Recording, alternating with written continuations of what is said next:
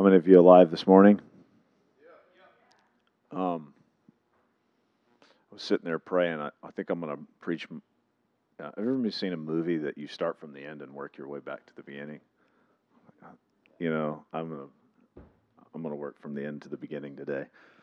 Um, I just want to make note of something. Sometimes my kids they they get annoyed at me at times and one of the things they get annoyed at me for is like making a speech out of something. Grace is always like, "Dad, I didn't need a speech," you know. But I tr- most of my my little talks they they it's like around observing something, and so like it's like when I notice something, I'm just like, "Hey, oh, you know, here's something you can." something you can see and i want i want to draw your attention to something that happened in the service and like when Max got up to pray and he opened talking about this ministry that they know that that we're helping um, kids, I think specifically just girls get out of trafficking in, in Southeast Asia, and prayed um, just for the area and the COVID outbreak.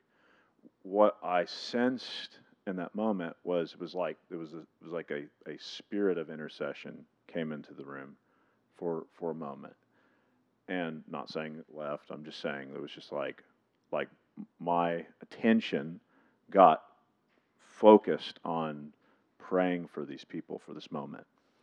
And and so a lot of times walking with God is just about having the attention of what he's doing in the moment.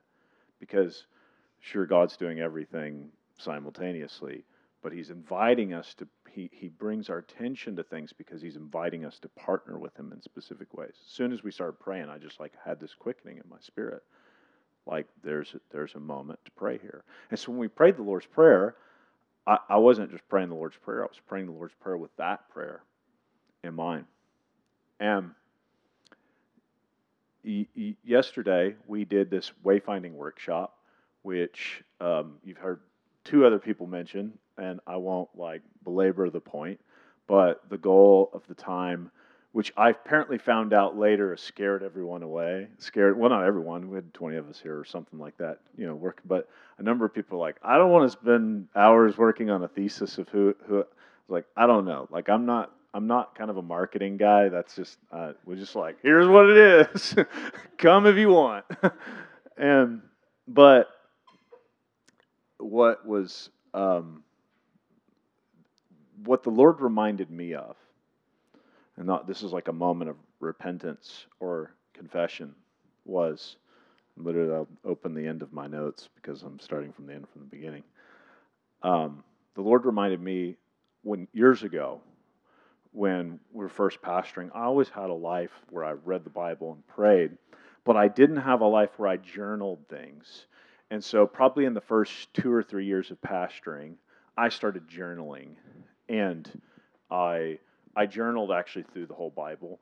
Like I think maybe year year two or three, I can't remember. This. And and those journals are actually my car was stolen years later, um, and those journals were taken, and I found one of them on the side of the road somewhere in our neighbor, in our neighborhood. So I keep that journal. I'm like special journal to me, and but what the Lord spoke to me when I was when I was writing a lot in those days was that when you write what I say to you, you're stewarding my words. When you write what I say to you, you're stewarding your words, my words. And I was reminded of that this yesterday, and I'm not saying, hear me wrong, I'm not saying the only way to steward God's voice is writing. It's not, that's not what I'm saying. But, but I'm reminded that we are called to be people whose attention is keenly aware of what God is doing and what He's speaking, what He's saying, where He wants us to partner.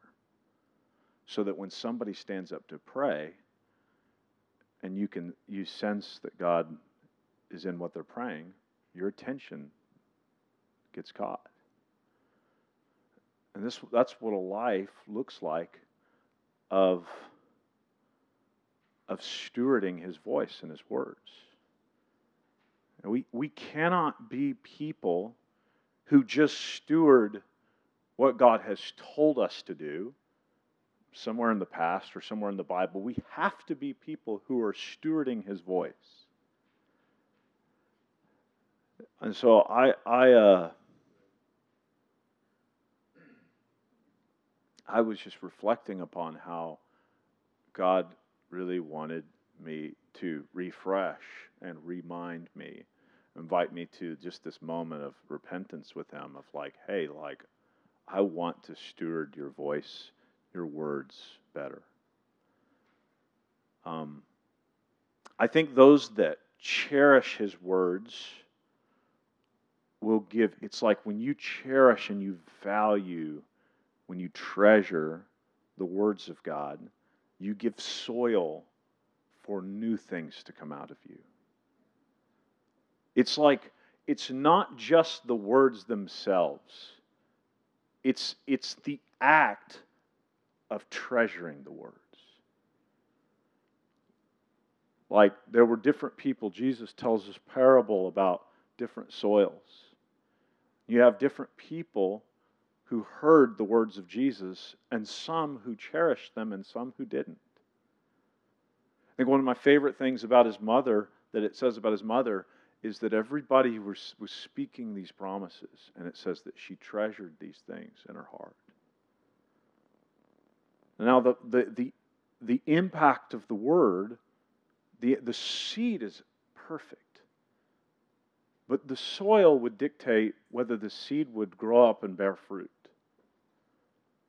So, to the degree that people treasured the words that Jesus had to say, and to the degree that we treasure the words the Holy Spirit is speaking to us today, will be the degree at which that seed will bear fruit. The seed's perfect, makes no difference. But God looks for us to, to, to treasure His voice. Um,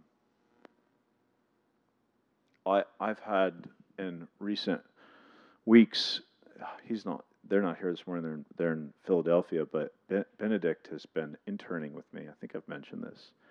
And he, uh, he is interning with me because he wanted an internship that's business and ministry, so he's kind of with me on both things. I've never had a person who's just with me all the time. You know, it's the weirdest thing. Like, and I happen to have a knee surgery in the middle of this, and so now he just drives me around everywhere.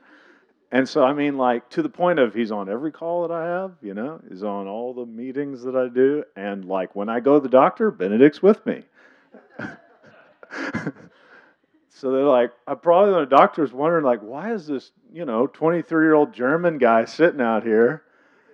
Yeah, he's just like, he's sitting in the, you know. And so, schedule sometimes is kind of weird for me and blending both the things. And so it, we've we've now like sort of like are ranking the weirdest places that we've worked at because my life's a little more fluid. We one day we were taking care of this uh, car for my friend my friend in New Zealand. They moved back to New Zealand in COVID, and I pretty much just took. I've taken care of all their stuff, and we had to sell a car for them, and so I'm presenting this like foreign power of attorney at CarMax, and they're having to go through all this litigation process to determine can we indeed buy this car. And so we're sitting here in the CarMax little lobby area doing conference calls, you know, uh, Zoom calls and working on spreadsheets. And he was like, I wonder if anybody else has ever worked in this CarMax before. Like, I don't know. And then and then one one one day after a after a, a doctor's appointment, we weren't we didn't have enough time to get some, so we were looking for a Starbucks. Well, turned out the Starbucks that we were we were trying to get to meet a call was actually inside a grocery store. And so the background of my call, there was like some pineapples being sold behind me, and so just this funny thing. But in the context of this, I've been sharing okay old things like old like old sermons and old things that like have affected me from from years ago. And so what God has been using it to do is like we're just driving like, well, let's listen to three sermons while we're driving. And so what God's been using it to do is to remind me personally of deep foundational truths that he's put in my life. and and taking me back to sort of things that that have um, that have formed the root of the tree. You know, like the the branches are new, and we oftentimes we celebrate the branches because that's where the new life is. But but there's still life at the root of the tree. So I was well, I was thinking about this this verse that is in Hebrews that always really impacted me. And you're going to have to forgive me for a moment. I'm going to read you this verse in two different translations, and I'm going to talk for just a moment, like about the approach to different translations, because I think it's important. So just humor me for this boring commentary um, for a moment, and I'm gonna, but I'm going to read to you like from the NIV, then I'm going to read to you from the ESV. So if you understand the way the NIV, the NIV was written so that people could read the Bible easier.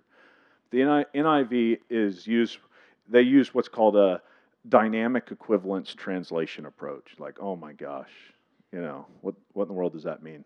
But what it means is, like, without getting into too much technicality, is that they use a less literal word for word approach to the translation and there's there's sort of some fluidity in in how they translate. And so there's there's more interpretation in the way that the NIV is written in terms of the writer than there are in, in other in some translations, not not all translations. And so 99% of the time it doesn't matter matter a hill of beans, but there are some times when it matters a lot. And I'm going to give you an example, and I think that this example will actually help us contextualize what, what uh, wanting us to see. So I'm going to read to you one of my favorite verses of the Bible in the NIV, and then I'm going to read, to read it to you in a translation that is more getting at the literal like approach. So literal text, just for so we're all clear, the ones that are most literal that you know are NKJV, uh, ESV, NASB. I don't, you know, English Standard Version, New American Standard Version, New King James. There's some others, but these are more word for word type translations than like thought for thought. And so I'm going to read to you this. This is Hebrews 6, 9 through 12. I've read, I've read this, probably preached on it for 10 years, but it's maybe been a bit. Um, can we pull up Hebrews 6, 9 through 12 in the NIV? Because I think I have it in here in both translations. All right, is this, this NIV? Okay, watch this and just process this with me get just just read this and then we'll talk about it. It says, even though we speak like this, dear friends, we are convinced of better things in your case. So this is um, the writer of Hebrews, which we don't know for sure, is you know giving some commentary above this about life and general. And so he's going to say, here's what we're convinced of for this thought. Here's what we're convinced of for you. We are convinced of better things in your case, the things that have to do with salvation God is not unjust. He will not forget your work and love you have shown him as you have continued to help his people and continue to help them. We want each of you to show the same diligence to the very end so that what I want you to see this this part so that what you hope for may be fully realized. We do not want you to become lazy, but imitate those who through faith and patience inherit what has been promised. Raise your hand if you have any recollection of me sharing this verse. Any recollection? Okay, it's been that's what I'm saying. It's been a few years. Um, so this is this is like a really important verse for me. It's imitate those who through faith and patience inherit the promises. So I want to read you this in the ESV, and then um, you know what? Let me give let me give just just some thoughts on here. So in the NIV, you have this emphasis here that of what you hope for may be fully realized. This is what he's praying. The writer is, is saying what you hope for may be fully realized, or that's what the way the NIV is explaining it. And and those um, so the emphasis is on something in your life happening. Whatever it is that you hope for, if you hope for if you're praying for with God, the emphasis is on we're, you know, we hope that that, that hope will be realized. And then it says about those who you are to imitate, as those who have received what has already been promised. So I want you to see this. This verse, the way this is translated, is focused on what will happen in somebody's life. It's focused on the results in somebody's life. That what you hope for will be fully received, and that you would imitate those who receive that which has already been promised. So there's a there's a fixation here on what will actually happen. I know we're getting boring for a moment, but just but just go with me. Um, it, so let me read to you the ESV. I'll just this will be a helpful way to do it. Go back here. Though we speak in this way, yet in your case, beloved, we feel sure of better things, things that belong to salvation. For God is not unjust so as to overlook your work and the love that you have shown in his name and the serving of saints as you still do. And we desire that each one of you show the same earnestness to have full, the full assurance of hope until the end, so that you may not be sluggish, but imitators of those who through faith and patience inherit the promises. So, the difference between the way these two verses is translated is that the, is that the hope is not about it being realized in your life, but the focus is that hope itself is the thing that sustains you. It's not actually that we're praying that your hope will be realized. We're praying for whatever that prayer is, that it's going to be actualized. It's that you will have hope to the very end. It's that actually hope itself is the deepest thing, not the result of hope. And I want to go to the next, the next point. And then, it, and then it says, second, and this is key, it says, it's not those, it's not focused on those who fulfill or live out the promises. It's focused on those, it says to imitate those who inherit the promises. Not the ones who fulfill them or manifest them or live them out, but the ones who inherit them.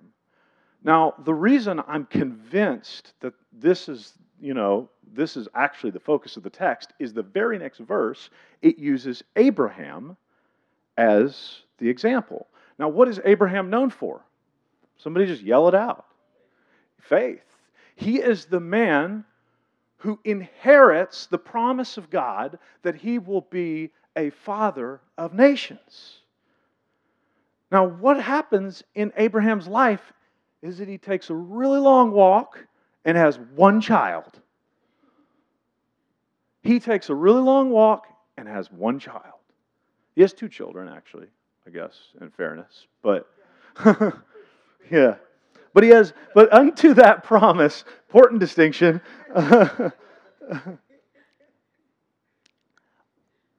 under that distinction, he did not get to see the promise of God play out in his life. In fact, God told him, You're going to have, your people are going to go into slavery for 400 years, and then they're going to wander around in the wilderness, and they're going to come over here, and this kind of thing. Is like thousand years later, some good stuff is going to come from you. But the Bible commends Abraham not because he did the most awesome stuff, it, because he was a man of faith because he was one who received and inherited the promises. You know, God is not calling us to imitate those who live in the land of success. He is calling us to imitate those who are gripped by His words. You think the thing that makes the fathers of faith unique and different when you read Hebrews 11 and accounts of all these people is that they were people who cherished his words. They were people who cherished his voice. There were people who would receive what he had to say.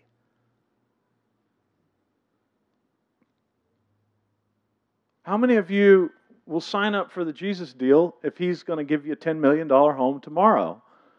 Most people are down with that. That's not impressive. What's amazing are the people who will receive and cherish the words and the promises. God looks for people who will cherish His words before His words are realities. The people that I want to imitate, imitate are not are those that, that are compelled by the never-ending faithfulness of God. They aren't sustained by a result in life. They aren't sustained by an outcome. They're sustained by hope itself. There's no wavering of their hope to the very end.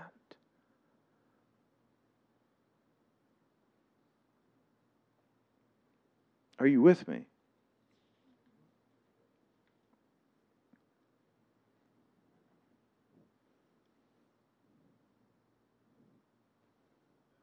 One of the people that I think is a great example of a promise inheritor is David. I want to read to you um, this verse in 2 Samuel chapter 7. And I just want to keep painting this picture of what it means. What does it mean to be one who cherishes his promises, who cherishes his words, who is sustained by hope alone? If we are sustained by results in life, we will always live in a perpetual vacillation of doubt, discouragement, and disillusionment. You will have to cut the ties of your optimism or your hope being based on something that's going to, something right around the corner that's going to be awesome.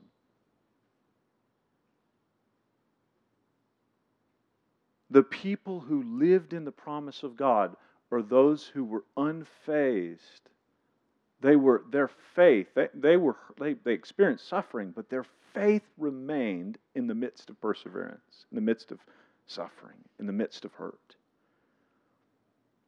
So David, I think, is an amazing example. And I think David gets sometimes too good a rap and sometimes too bad a rap.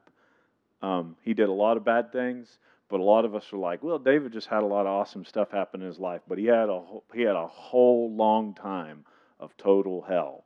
So we have to remember that about his life. And I want you to get. I'm going to read to you a verse from 2 Samuel, and I want you to think about Israel's history. So Israel's history starts with Abraham. Abraham receives a promise and they end up in slavery for all these years. And then god sends them a deliverer in moses who god he gives promise to moses to deliver his people. Moses is used by god takes they, they leads the people out of egypt. As they're in this wilderness god gives them this tabernacle. I mean, remember the tabernacle.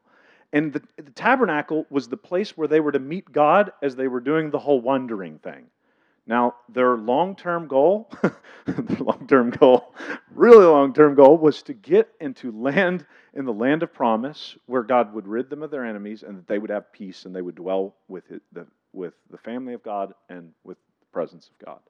And so they had this tent because if you're a nomadic people wandering around the wilderness, you can't have a church building like this. You got to have a tent. So the, the tent is the tabernacle, the tent of meeting. That's where they met God. And so David goes through all this war and fighting and people trying to kill him, constantly on the run. God establishes him. He makes him king. He puts his favor on him. And, and as finally gets to the place with no enemies, And I want you to hear the words of David. And just, just go with me on this. 2 Samuel 7 1 through 2. Now it came to pass when the king, David, was dwelling in the house, and the Lord had given him rest from all the enemies around him that the king said to Nathan the prophet,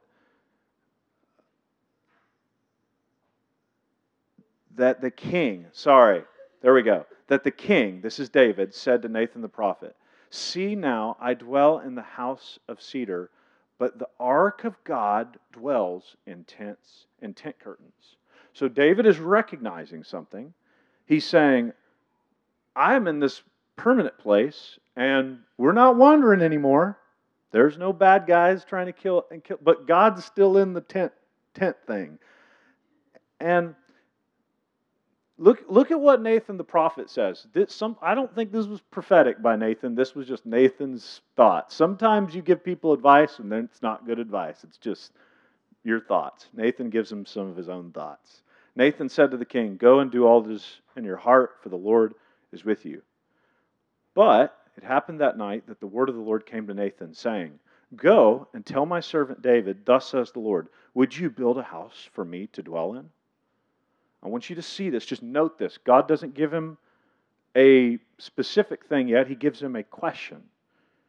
For I have not dwelt in the house since the time I brought the children of Israel up from Egypt, even to this day, but have been moved about in a tent and in a tabernacle. Wherever I have moved about with all the children of Israel, have I ever spoken a word to any one of the tribes of Israel, whom I commanded to shepherd my people Israel, saying, Why have you not built me a house of cedar? Now therefore, thus you shall say to my servant David, Thus says the Lord of hosts, I took you from the sheepfold from all the following the sheep to be ruler over my people and over Israel. And I have been with you wherever you've gone, and have cut off your, all of your enemies before you, and have made your great name like the name of great men who are on the earth. Moreover, I will appoint a place for my people, and I will plant them, that they may dwell in the house of the Lord in the place of their own, and move no more. Okay, I could have read this entire chapter, but I wanted to stop there that you get the idea. So, so David, all this stuff goes through, he's going through, he gets to a place, no enemies, and then there's an inquisition, there's a question in his own heart. Like, I have this, this house, but God does not have a house. And so God goes on to give David, in this text, he goes on to give David the, the promise or the exhortation that I'm going to actually build a permanent residence for my presence with your offspring. And who ends up building this temple? It's actually kind of a double prophecy because it happens, it, the prophecy goes to Jesus and it also goes to Solomon. Solomon, his son, builds the temple. But it's incredible to me that the promise of God it didn't just come as the form of like hitting David over the head, it came from the inquisition of David's heart. Like David's own question prompted a promise from God that will be remembered for all eternity. In fact, when Jesus returns, it says that this temple will be rebuilt. It will descend, Jerusalem will descend upon the earth. And so, for God to do what he was wanting to do, he was waiting for a person who would inquire of who he was and what he was wanting to speak. God is looking for those who are willing to go on a journey to discover what's in his heart. God's not asking us to imitate Solomon, He's asking us to imitate David. David's the one who inherited the promise. Abraham's the one who inherited the promise. He's saying, Look at the people who treasure my words, be like them. It does not matter what kind of success, what kind of result, what kind of all of that. What matters is that you are one who treasures what is in my heart, who values what I have to say.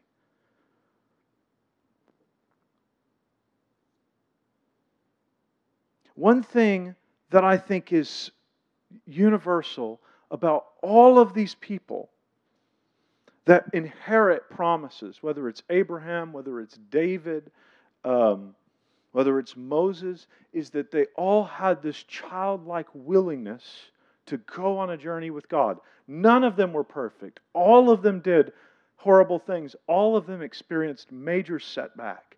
Their lives were not defined by their success, their lives were defined by their pursuit of God and their heart to know His voice and their heart to steward His words. And So, like, I, I have one encouragement for you this morning, and it's that, that verse in Hebrews 11 is to be Hebrews 6:11 is to be those to, to imitate those who through faith and patience inherit the promises.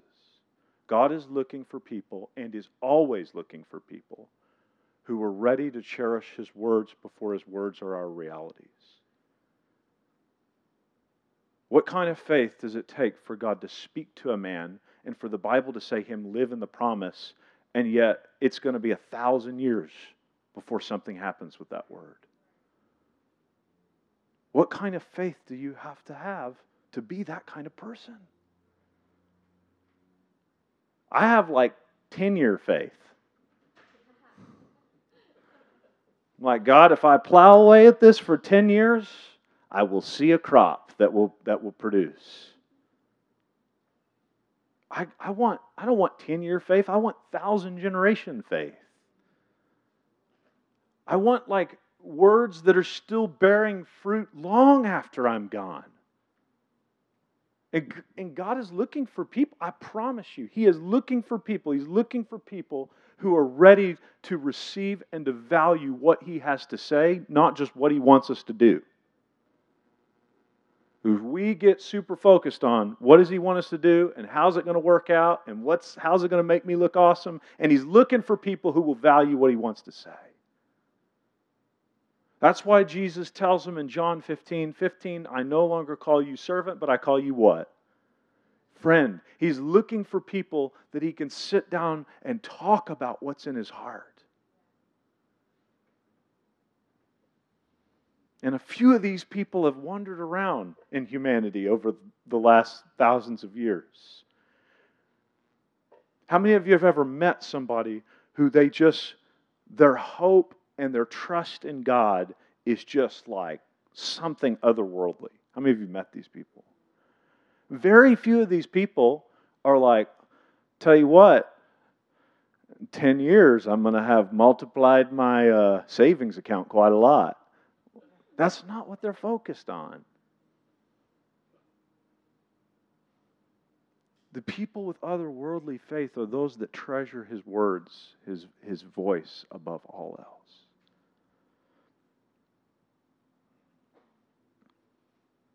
I'm not trying. I'm not trying to say that. I, I mean, I'm trying to have.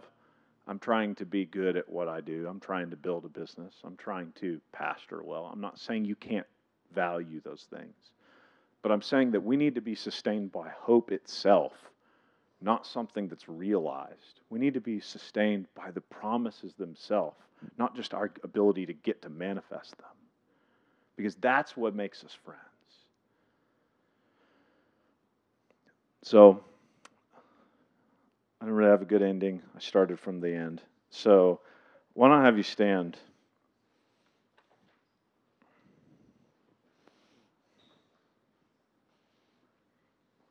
Real, real easy to find what we need to pray for.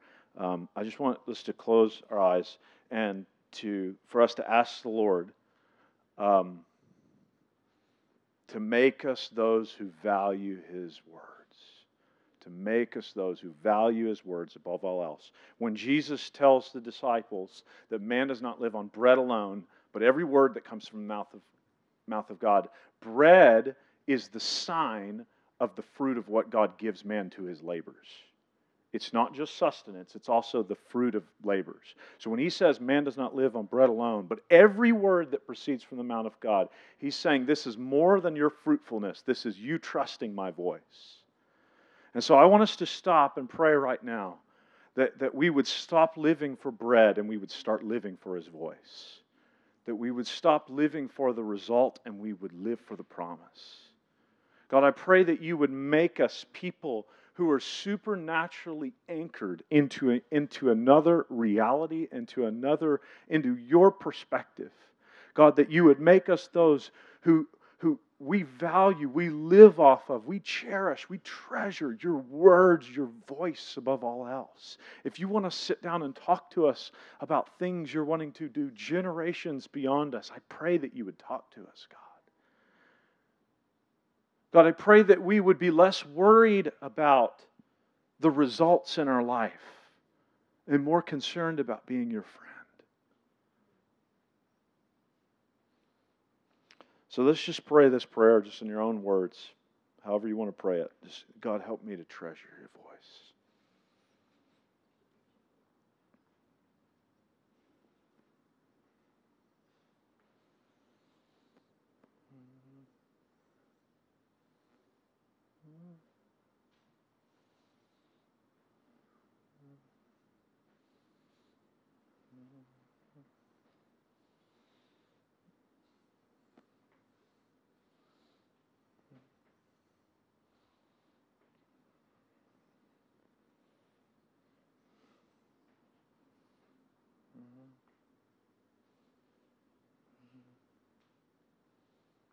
My mind sitting here praying for this is um, uh, went to India a few years ago. Kevin actually came with me, and we drove um, some stupid amount of hours to go meet these pastors that were up in this jungle. I mean, we probably had like an hour meeting, and we had some different things along the way. But um, we met these pastors, and they had lived in a highly persecuted area, um, something like 40, 50,000 Christians killed over a over a eight year period, and some of these pastors had friends who had been pulled apart by horses, like they they drug their limbs apart. Some had had churches that were burned. Like these guys had, it hadn't happened to them, but they had been really, really close to the real deal. And we're still faithfully pastoring, and they were like wanting us to share something, and I was like, I don't have anything to share with these people. I want you to pray for me. But I think that a lot of times, and the Bible celebrates this too, we celebrate the testimony of the breakthrough. Sometimes we don't celebrate the testimony of the unyielding faith in the midst of suffering.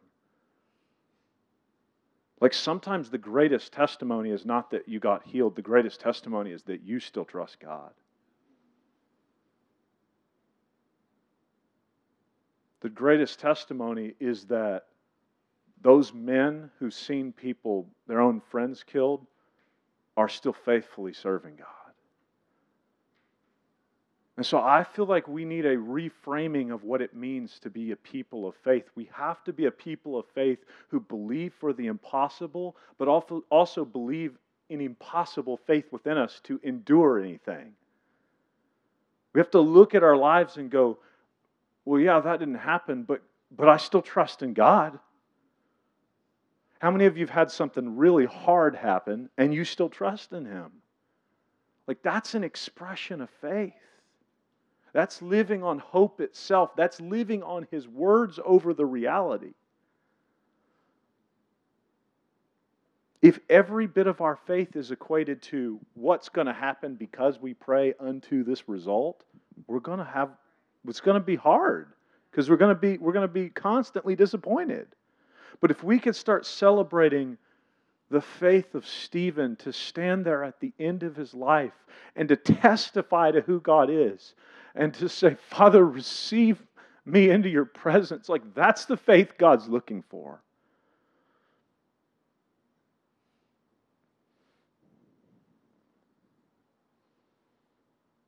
I think the Lord, a lot of this is you know, God talking to Jordan right now. Not, not. So if I'm preaching, it's preaching to me.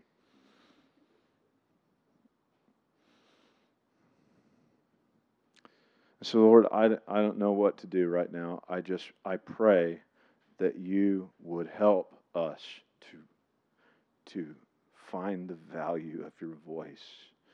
To not live off of bread, but to live off your words God, to celebrate the enduring faith, God, to celebrate and to imitate those not who are awesome and successful, but who are completely possessed by your promises and by your words. I pray that we would seek it out. We would look for it. We would look to be nurtured by your words. We would look to be nurtured by those who carry your words. So God, I don't, I don't know anything else to say this morning other than give us, give us a new faith, God. Give us a new faith. Why don't we come to the table? Grab the elements.